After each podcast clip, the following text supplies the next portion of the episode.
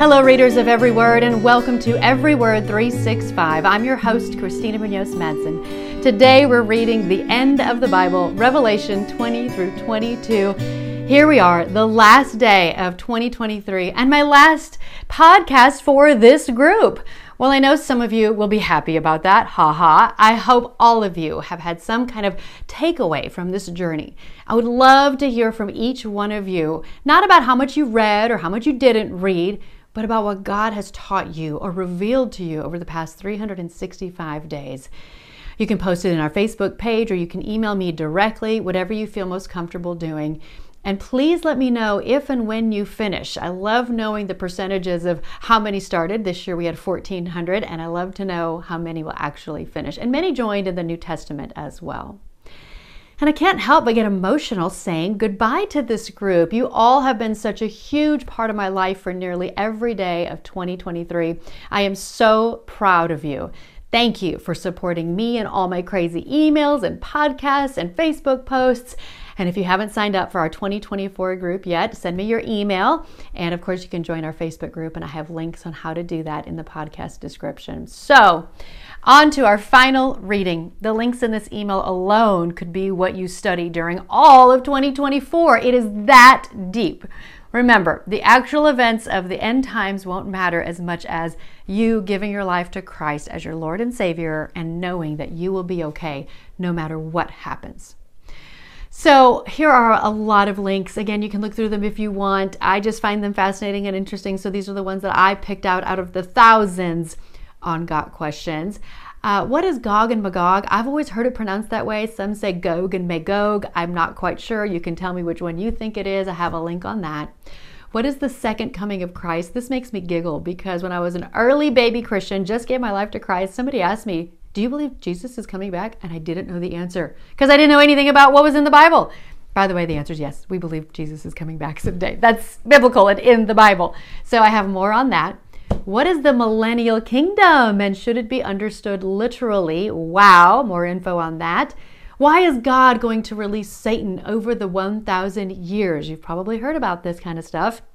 Who will occupy the millennial kingdom? What happens at the final judgment? A great link there that tries to lay out what happens. What is the great white throne of judgment? And what is the second death? What are the new heavens and the new earth? I do want to point out that when heaven is mentioned in the Bible, it's most typically plural heavens. And that can get very complicated and very hard to understand as well, but I have a link to that. What is the significance of the 12 gates in Revelation 21? And why will the nations need healing in the New Jerusalem? So again, it is considered a new heaven and a new earth, and that what we know here will be destroyed. You know, America is not specifically mentioned in the Bible, but this is whenever this happens, um, we assume it will all be destroyed, and we will be living in the new heaven, the new earth, and that new Jerusalem. Will there be tears in heaven? I love this question because there's a very popular song by that name that I have performed in the past, Tears in Heaven. And uh, I love knowing that Jesus says he will actually clear our tears with his own hands. What is the river of life?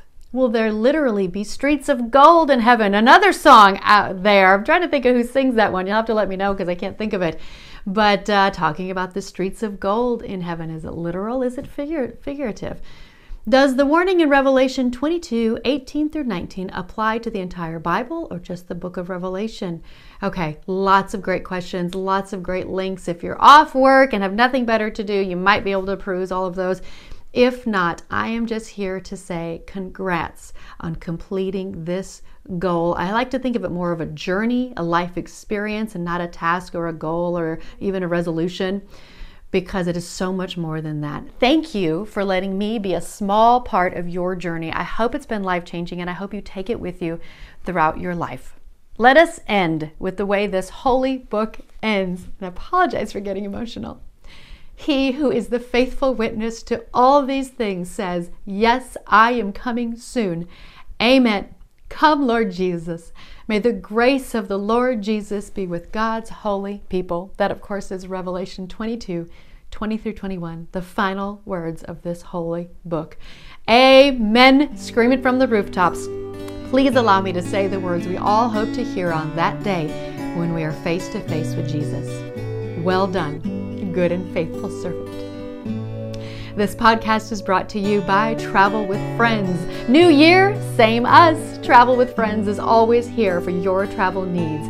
From intimate family cruise trips to strengthen those core memories, bucket list travels around Europe with your friends, or growing your church family connections with our group faith based tours, Travel with Friends provides quality services to create an unforgettable experience abroad.